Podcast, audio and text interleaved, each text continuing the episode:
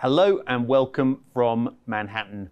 I'm Adrian Monck at the World Economic Forum, and this session is Tackling Disinformation, part of our Sustainable Development Impact Meetings 2022.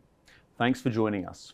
I'm delighted to say that for this panel, we have a fantastic group of experts. With me here in the studio, we have Melissa Fleming, Under Secretary General for Communications at the United Nations formerly in charge of all the comms for UNHCR and a very distinguished communicator and podcaster.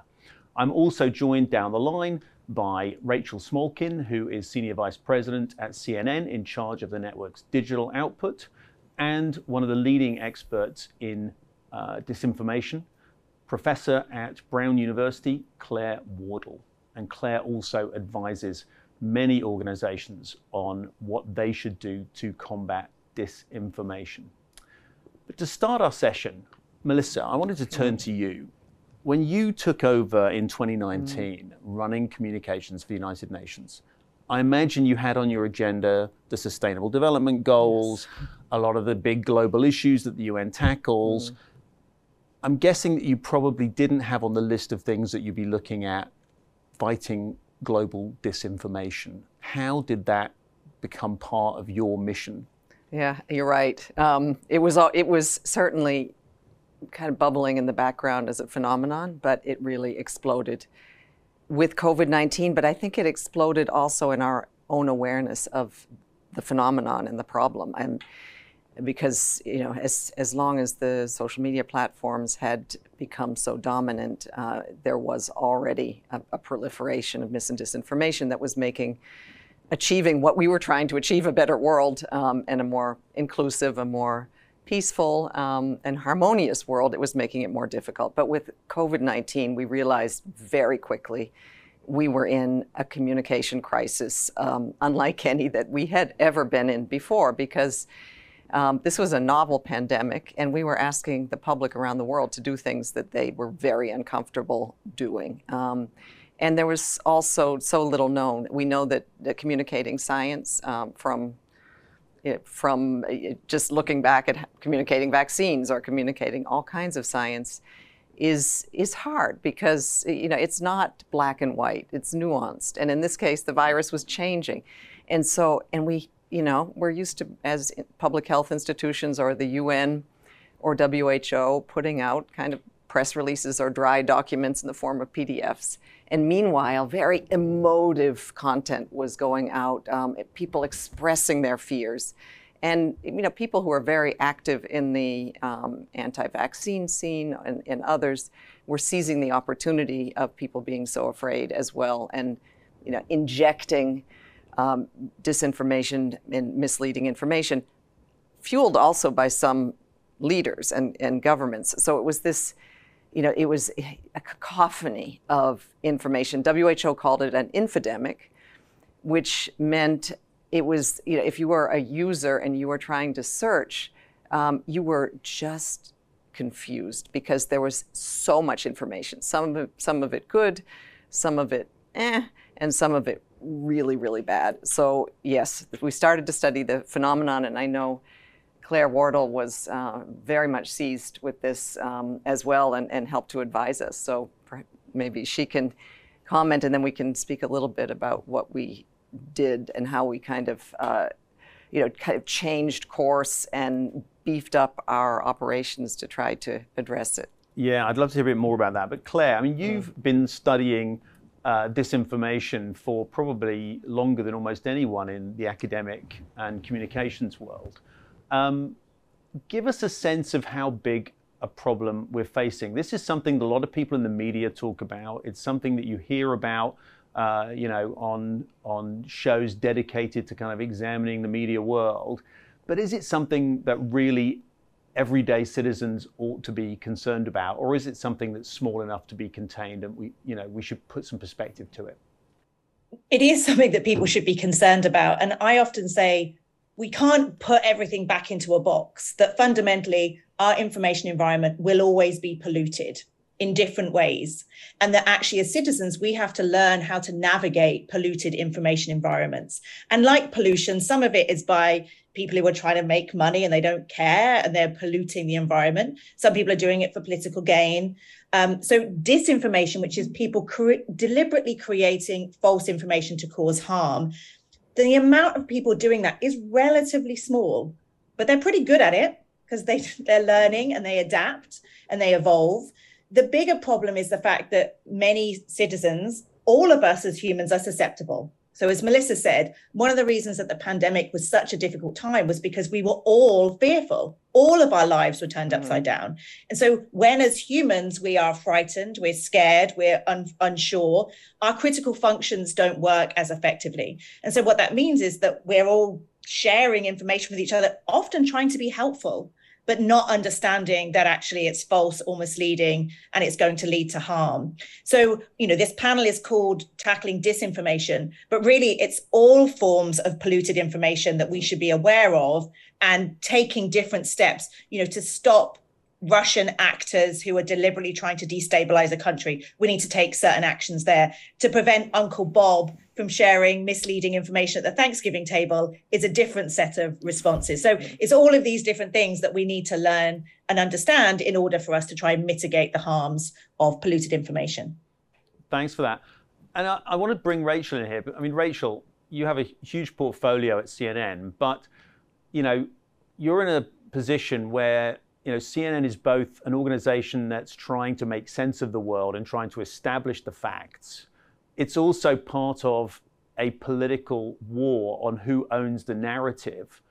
And you're also now facing these folks that Claire just alluded to, who are in a professional business of fabricating disinformation in order to make your life even harder. How do you and your colleagues kind of go about looking at that disinformation environment? You know, is this something that you know you've become used to or is it something that's you know you're still uh, learning to kind of navigate and learning to kind of make your way through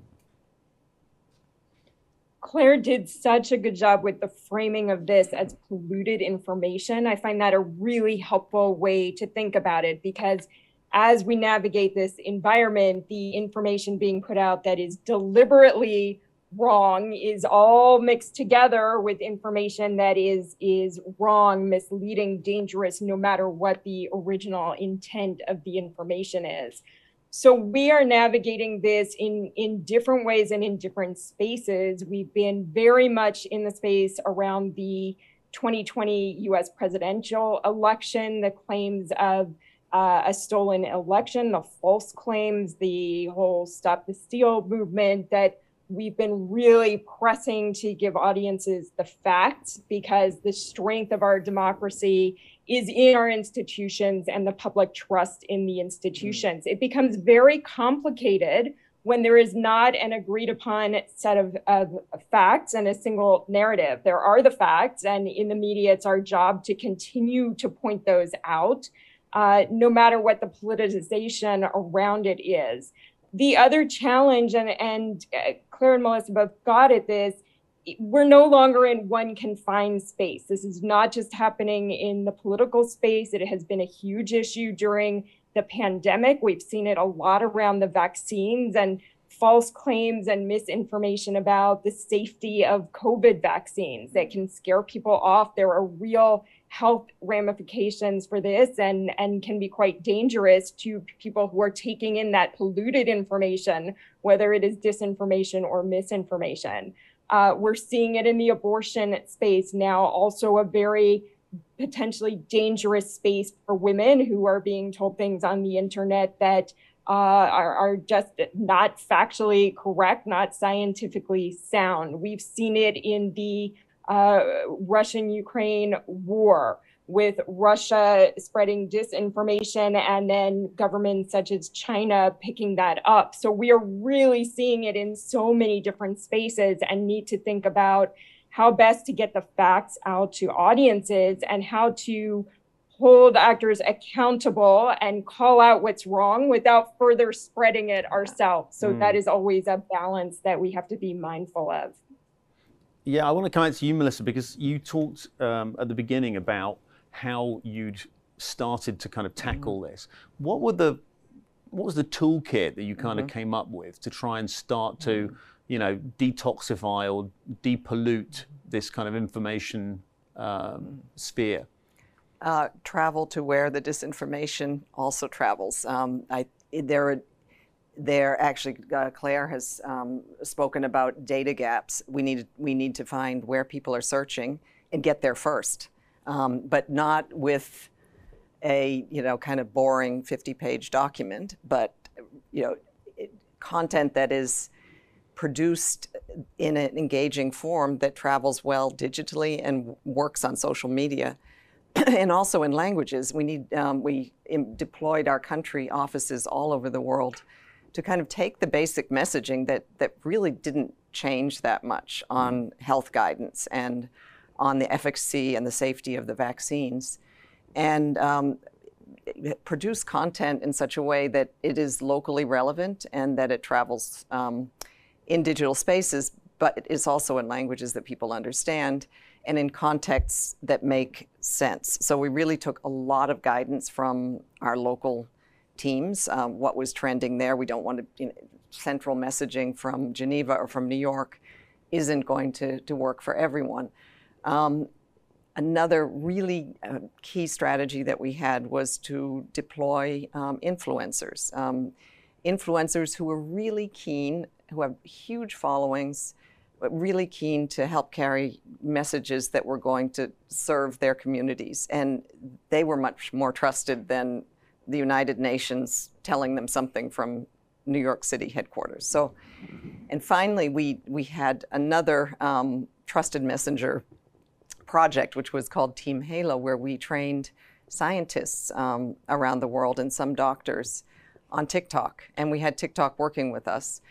And um, these scientists who had virtually no following to start with um, got verified ticks. Um, they started bringing people in their community into their labs, into their offices, and answering their questions, engaging with them um, it really took off, and many of them became kind of like national media go-to um, advisors, uh, and you know, so it, it is. It was a layered um, deployment of ideas and and, and tactics. Um, but finally, and Claire also mentioned this, people need to be inoculated themselves, and I think you know, social media took off so quickly that um, I think people of all ages are very ill equipped, uh, especially in times of crisis when they're feeling very. Um, you know, engaged with what's out there and searching and, and wanting to help and wanting to share. Um, really learning actually how to spot mis and disinformation and how not to be part of the problem. Finally, finally, and none of us have mentioned this yet, we really think the platforms bear a huge accountability responsibility uh, much more than they're doing. They did step up. They did provide, you know, ad credits. They did take down quite a bit, but the phenomenon was still exploding on their platforms and still is. And I'm just talking about COVID. I mean, Rachel talked also about conflict. There's the Ukraine war. We're seeing, um, well, the phenomenon of, of hate speech um, that is is making wars worse.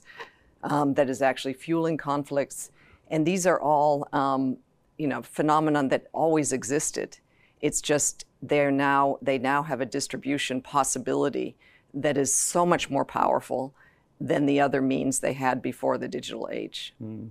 That's really interesting because you know for people who don't understand how we got into this situation, perhaps we need to just take a step back. When social media and kind of internet communication started, it wasn't the situation that you had when the printing press rolled off, you know, when the founding fathers in the United States, uh, you know, were battling with people publishing all kinds of scurrilous uh, rags and, and, you know, libel laws and other kinds of free speech things came into being. They were basically given a dispensation to say that anything that appears on your platform, as that word came to be, not publication, but platform, is uh, not content that you're responsible for. And that has been a, a kind of fundamental factor in the growth of these platforms because that's not true, is it, Rachel, for CNN? Uh, you know, if you put out a news report, you can't turn around to the world and say, well, sorry, you know, don't sue us. It's nothing to do with the editorial process here at CNN. Uh, it just happens to be unlucky. It was someone's opinion. You know, so Claire, can you just take us back a little bit? And maybe Rachel also just give us an idea of some of the kind of ways that you actually professionally manage the information and the checks that you guys do. Because I think it's I think it's quite important for people to understand both of those sides of it there is real process here and there's also some real structure to why we are where we are. Claire. Yeah, no, I'll just say is that we all got one of these, you know, yeah. not that long ago. Not that I think the iPhone was 2007. And none of us got a crash course. We didn't do a driving yeah. license in using a phone and we got all excited about it. But fundamentally, I now have the same power as Rachel. I can create something right now. And if it's amazing, it might have a bigger reach than CNN. It would have to be very good.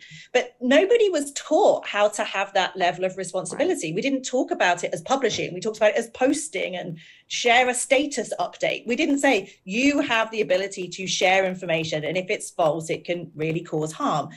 And so I think what you're getting at, Adrian, is that the, the fundamental change with the internet and this idea that they were just kind of the communications pipelines and there was no responsibility. It is hard to wrap our heads around why doesn't Mark Zuckerberg take responsibility? And he should do. But this is hard because also the absence of gatekeeping that we have on the internet has also allowed all sorts of voices to be heard and to flourish and movements to develop that in an age of gatekeeping we didn't necessarily hear from. So what what we're going through right now and you're right when you talk about the printing presses that is a revolution of the same scale. And we are as a, as a set of societies trying to get through this period of adjustment of what does it mean when everybody has a mouthpiece what are the norms that make that we can do this in a way that doesn't cause harm et cetera et cetera. And there are calls for a change in what's known as section 230 which means the platforms have to take responsibility for that.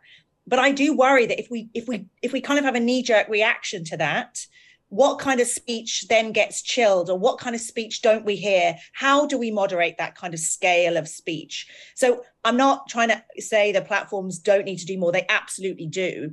But what we're seeing is this technology has also allowed all sorts of magic to happen and that's what we have to balance is the horrible side of the internet with the joyous side of the internet which to be fair is human nature. And we're trying to get through this period now. And that's why you know how many of these conversations do we keep having? Because it's hard and it's complex and it's nuanced.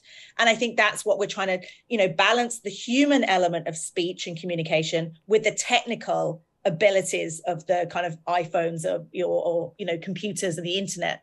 And and we still uh, that's why it feels so hard right now because there's no easy pathway through it and we're figuring it out as we go. And Rachel Claire said there that you know everyone's got a phone you can just post. I mean as a journalist at CNN you can't just hop on to Twitter and put an opinion out or share something that you're not really sure if it's correct you know, you actually have processes in place, you have editorial processes that kind of go into making sure that what you put on air and what you share digitally is checked and is researched and is stuff that you'll stand by because unlike platforms, you're under an obligation, aren't you, to make sure that you've gone through a thorough process of, of verifying what you broadcast and what you put out. Yes, absolutely. There are many levels of vetting from checking the information itself. I mean, it starts with the reporters, but there are many layers within the organization to vet that, to double check. Well, yes, we heard this from one person, but have we have we gone to uh, to this other source, this other person who might give us a more detailed understanding or might tell us that the information we have is wrong? Have we checked it? Have we thought about it from this other angle, from this other perspective? We have layers of editors, we have beat leaders who are experts in the areas who think through the information, who connect it to other pieces we've done. We have people in the organization who look specifically at our standards and whether the reporting is meeting our standards. So there are many layers of, of people who look at these things within CNN, really working to get it right for the exact reason you're saying, which is once we put it out, we we know we have a powerful platform and we have a responsibility to serve our audiences with the most accurate information we can give them.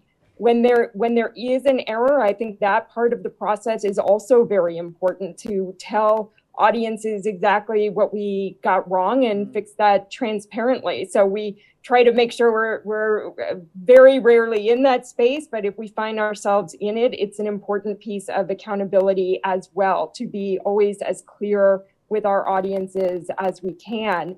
And Claire nailed it by saying there are many sides to the internet. We started this discussion by talking about how people were so anxious during COVID and looking for an outlet to share that, to let that out. And uh, that's important too, as a way to bring those voices out and bring them together. It's just incumbent on all of us who have platforms to share information that we make sure when there is information that goes to people's health, to their safety, to their understanding of and belief in the fundamental institutions of our government, that that information is accurate and correct. Thanks, Rachel. I mean, and Claire and Melissa, I just want to come back to both of you on this because you know you talk, Claire, about the joy of um, of the internet and the fact that we do hear so many voices, but we've learned quite a lot, haven't we, in the decades and hundreds of years of, of history of information and journalism, which is that you do need to have checks. You can't just mm. shout fire in a crowded room, that you do need to kind of make sure that you've gone through processes when you're putting out information that could be detrimental to people's health, their well being, their reputation, all of these things. And yet, those lessons seem to have been put to one side entirely in the current situation. And we're, we're all groping a little bit in the dark. I mean, you know, is any of that, does any of that need to be revisited now? Because we, we keep having these conversations as if something called the history of journalism and the history of newspapers and television and everything and radio doesn't exist, that the internet is so different and so new. And yet, what you're describing seems to be very old, which is a problem of people sharing made up stuff or even worse, people making up stuff deliberately to undermine other people and having that shared. Yeah, but I'd say, Adrian, you know, we're both British. We both have lived in a country with terrible tabloid newspapers. I mean, there are very good news outlets, and there are news outlets that are pushing disinformation. There are very good politicians, and there are politicians that are really pushing disinformation. So, yes, platforms are absolutely part of the problem but we can't ignore the full information ecosystem. So we need to you know rachel just did a great job of explaining all of the checks and balances. Many people have no sense of all of those checks and balances in the newsroom. They have this idea that rachel has a thought and she just puts it out. She just happens to work at cnn and she's a mouthpiece of the liberal elite. You know unfortunately, we're seeing trust in institutions decline because we haven't done a very good job of explaining exactly what Rachel said, which is what Rachel puts out on CNN is fundamentally different to what my best friend from high school decides to post based on their own experiences and their own reading of a scientific journal article, but they haven't done a research methods class and they're drawing the wrong conclusions from it. We're all in this space. We all have the power to publish. And so a lot of this goes back to teaching teaching people to understand how to navigate this world and to think critically about all forms of information whether it comes from facebook or whether it comes from a news provider. Is that news provider doing the kind of checks that you would expect so that you can trust that you're reading or consuming credible information? So that's the problem. It's it's it's so many elements of it. I talk about pollution it's all sorts of pollution coming from all sorts of directions. And so we have to be a bit careful that we're not like, oh, news is the answer, when unfortunately, globally, there's all sorts of examples where news are, news are part of the problem. But I, I would like to say that there is a crisis in public interest media, and particularly in countries, um, I mean, that there is here, if you look at the demise of, of local news and local newspapers. But in many countries around the world and in, in, developing countries, I mean, it, it, there really is almost an extinction threat of of the, the kind of media that would be that kind of check and balance out there. And so then Facebook becomes the internet and affiliated, unaccountable uh, portals or, you know, kind of fake, uh, fake news organizations spring up to kind of fill that gap and fill that space. So I do think I agree with, with Claire that we have a polluted information ecosystem that has many parts and many players, um, but I do think that also with the, the demise of public interest media and the rise of um, digital um, alternatives has been dangerous. I mean, we've seen it in the most egregious forms. For example, in in Myanmar, I think it's the case that's cited the most, where you know everybody got their cell phones, as Claire put up, and then everybody got Facebook loaded on to their cell phones, and that was their way of um, entering this incredible new world without any education on how to navigate. And then um, a, a, government that made a decision to dehumanize um, a whole sector of the population, the Rohingya, in such a way um, that it gave license to kill, um, license to drive out 700,000 people. And, um, and with almost no moderation on the part of, of Facebook, happening, not no real realization that this was going on on the platform. So um, it is it is an, an ecosystem that I, I, agree with Claire. It is very complicated. I think it needs to be looked at country by country and um, and addressed in so many different ways um, through education, through you know, the bolstering of, of the kind of media that is going to provide factual, good reporting, um, uh, so that uh, you know people have news sources they can trust, and um, and then you know on the part of the platform, please be uh, to be more generous with their um, moderation capacities in countries that are very fragile um, mm. and where we're seeing. I just recently visited Bosnia and Herzegovina. And there is a proliferation of denial of the Srebrenica genocide and glorification of war criminals. People there were saying this is, this is to a point where we fear spiraling back into war. And this is driven by this speech, which is traveling um, online, kind of uncontrolled. Um, so, I, so anyway, I, I, am, I could go on and on mm. about all of the phenomenon we're seeing. And finally, you know, our peacekeepers around the world were recently surveyed, and you know, almost half of them found that mis and disinformation is a real problem for, for them in keeping the peace. Mm. Now, it's true what Claire said, you know, in some places, this could also be traveling on radio, for example. So it's not just on social media platforms, but I do think that our information ecosystem is a real problem if we want a more stable, peaceful, harmonious, and united world.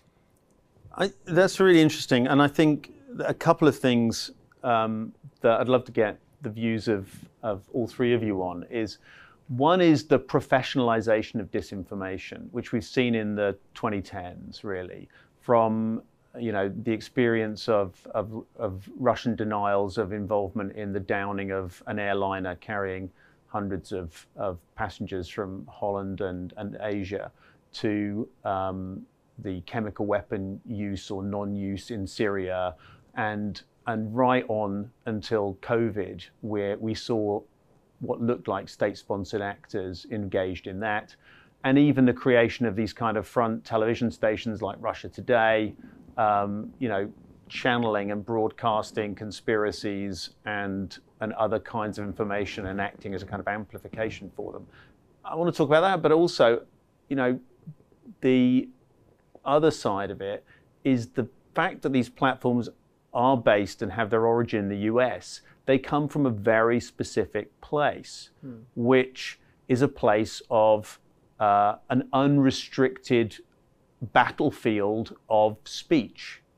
And that kind of unrestricted battlefield doesn't exist everywhere. And we sort of know why for quite good reasons. You know, in Germany, for example, there are rules and regulations about what you can say in relation to the Third Reich, the Holocaust, those kinds of things. In the UK, you know, with the huge issues that the UK went through in the 70s and 80s, there is defense against racist speech and hate speech. Mm. And so you have got restrictions on what people can say and how they say it.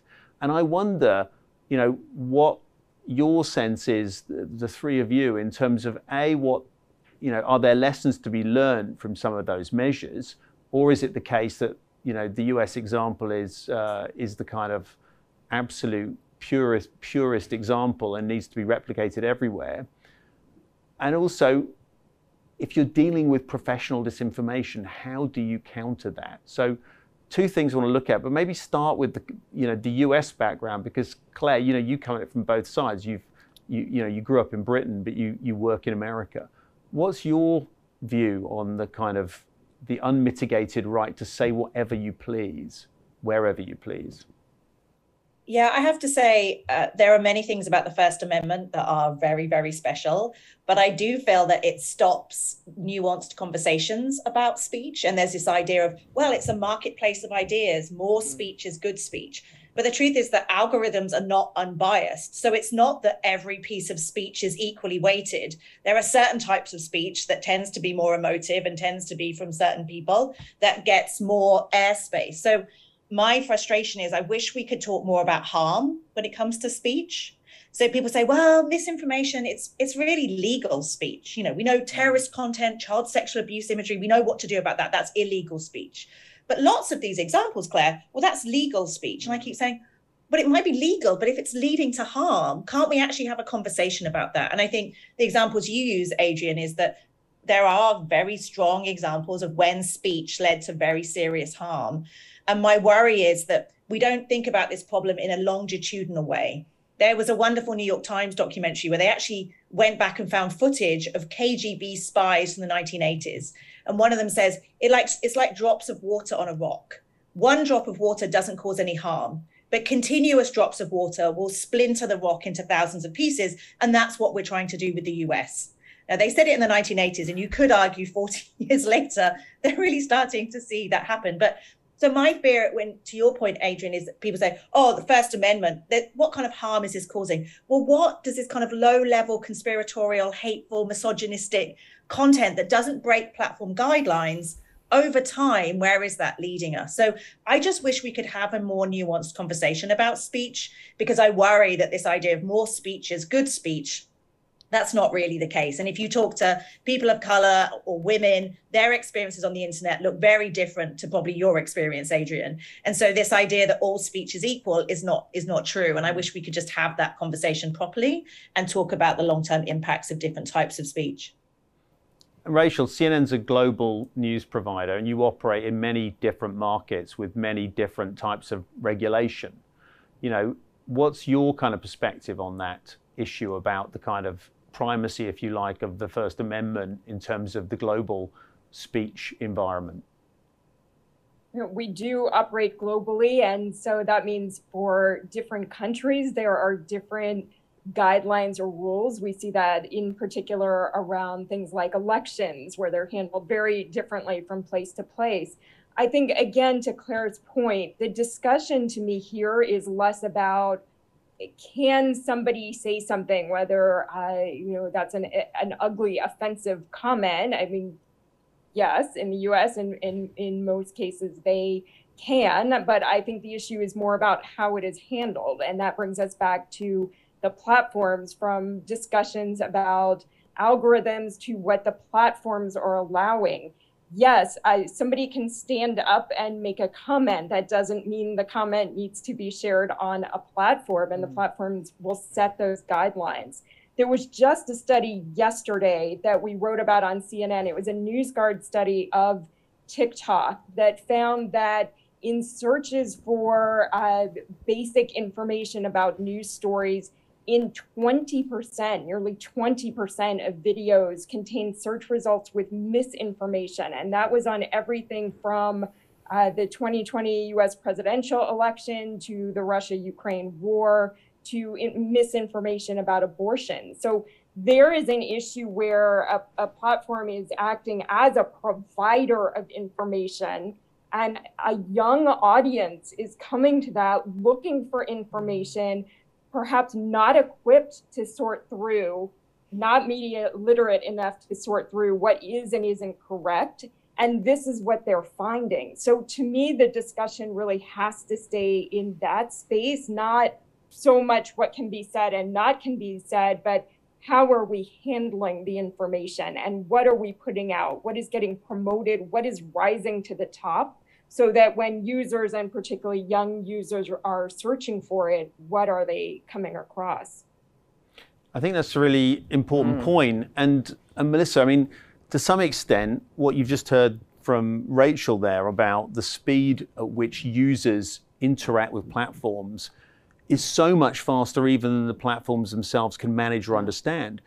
It seems that, you know, when we saw the beginning of these platforms, there was a lot of hope about mm-hmm. global communities, about everyone having a chance to share lovely pictures of their families and friends, and none of the kind of discussion about the darker side of, of mm. what could happen. Mm. And TikTok is a new platform famous for dancing videos and showdowns of, uh, of people singing and that kind of stuff but it's also very susceptible to exactly what you've been talking about in the disinformation, misinformation space. So, how do we balance that thing of, of seeing these platforms suddenly emerge from nowhere and get the users who, you know, some of them with bad faith, bad intention, and sometimes mm. state sponsored, jumping in with this kind of bad content is, mm. you know, how do we deal with that? And how do you deal with that at, yeah. at the UN? I mean, I, I, I, agree with everything Claire and, and, and, Rachel said about the, the phenomenon, and also that I, I can't remember the exact st- statistic, but it's an astonishing number of young people who get their news from TikTok and, and no other place. Um, so the responsibility then, with that knowledge if, of, that TikTok has, is huge. You know, it's it's even it's even more and. Um, it, if there is that much mis and disinformation traveling on the platform, obviously they need to do more to eh, address it, but also to educate. But I do think um, we as news organizations, we as institutions, um, also have a continued responsibility to inform the world about the state of our world, um, to guide the public, um, unfortunately, like for example, the UN, I was astonished to learn from my social media colleagues that we fall under a category called civic institutions, which means our starting point, we're downranked. So our starting point is down here, whereas Joe, conspiracy theorist, you know, can start here. And so Facebook tries to address this by giving us ad credits eh, so that we can then come back and be at the same place that whoever wants to say anything person is, but it is um, an algorithmic shift that was deliberately taken to uh, favor individuals over institutions. And the institutions who are there to, to serve the public for good are at a disadvantage. We also, though, have to get better at communicating um, in these spaces. And I think um, the humans who are you know, running our governments, our public health institutions, um, also need to be more human in their communications because that's what functions well on these on social media channels. So it is, um, yeah, it's educating. It's hopefully elevating the content that you know. We partnered with Google, for example. If you Google climate change, you will at the top of your search you will get all kinds of UN resources we started this partnership when we were shocked to see that when we Googled climate change, we were getting incredibly distorted uh, information right at the top. So we, we're becoming much more proactive. Um, you know, we own the science and we think that the world, you know, should know it. And, and the platforms themselves also do. Um, but again, it's, it's, it is, um, it's, it's a huge, huge challenge that I think all sectors of society need to be very active in. So I want to, it's been a really interesting discussion. I want to bring it to a close with just asking each of you, you know, to some people watching this, they're going to be saying, well, hang on a second. You guys, you're experts, you're institutional, you're mainstream media, you know, you're the people that I'm doing my research to kind of go around because I don't trust you to deliver on what you say you deliver. You've got an agenda, you're part of these institutions that I didn't vote for, I didn't choose, I didn't pick, I didn't have a say in the editorial policy at, at CNN, I, I didn't get to pick the faculty at Brown or vote for you know the UN leadership or the World Economic Forum. How do you get to people like that and say, look, you know, you possibly might want to check a little harder on what you're what you're looking at, or you might want to think again. Or have we lost some people to this debate? Are some people kind of that's it, they're gone. Claire, you've been doing this probably for longer than anybody. What's your kind of sense check? yeah, I don't think we can just say to people, trust us anymore. Because if you look at the disinformation ecosystem, it's actually really participatory. People feel part of something, they feel like they have agency, they feel heard. Our ecosystem that we all live in, it's still pretty top down. Like, you know, CNN might tell me, tune in at 11 or read this link. Or as you say, Melissa might publish a PDF and assume that I'm just going to read it and trust it. We on our side need to understand how can we listen more effectively? How can we be more representative in our newsrooms and faculty of many many people who feel like they're not seen and they're not represented? But again we're not going to come out of this quickly. So we just have to start on a process and say how do we build back that trust? And we're going to have to make people feel like they're part of something. At the moment they don't but the other side makes them feel part of something and that's why they're succeeding and Rachel, what's your kind of take on that? I mean, do you think uh, we need to kind of rebuild trust? Do we need to rebuild communities of people that we engage with? How's CNN looking at this? Yeah. We need to do both. Trust is earned. It's a, a, a huge responsibility and a privilege to do what we do every day. And we're very mindful of that, of trying to get it right, of trying to serve our audiences, of thinking about what information they need and they're looking for and making sure we provide that in different forms of bringing in different voices and thinking about different communities and how we reach different people in different places. Uh, news is consumed very differently than it used to be. So, are we thinking about reaching people in new ways, in new places? Are there communities or people's voices we are overlooking that we can do a better job incorporating into our coverage. These are discussions we have every single day in the newsroom, and we need to keep having them. They're they're crucial. Uh, Melissa, you've probably been on the front lines of this in the last three years in ways you probably never expected. How have you kind of looked at this issue? Do you think we've lost some people to the conspiracy spheres, to the disinformation?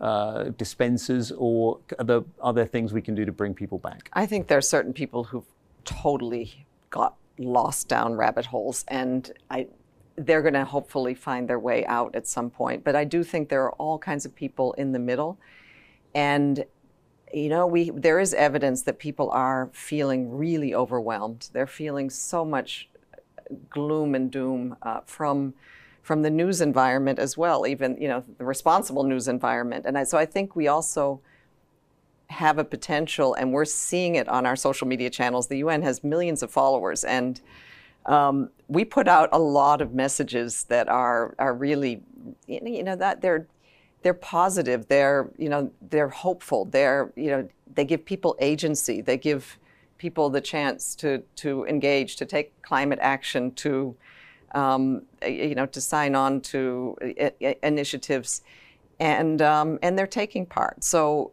I, I, think there is a hunger um, to be a part of something that is not conspiratorial, that is not hateful, that is not divisive, but that is um, working towards making the world a better place. There are there is a lot of positivity to be had, and I think we just need to pull people together to provide that kind of incentive and, and context. And there, there is some, in, in combination with all of the other tools that we discussed here today. Thanks so much. Uh, well, I hope uh, for those of you watching, you haven't come away with too much zoom and gloom from our discussion. Uh, a big thank you from my side to Claire Wardle, to Rachel, and to Melissa, uh, and to all of you for joining uh, for this session.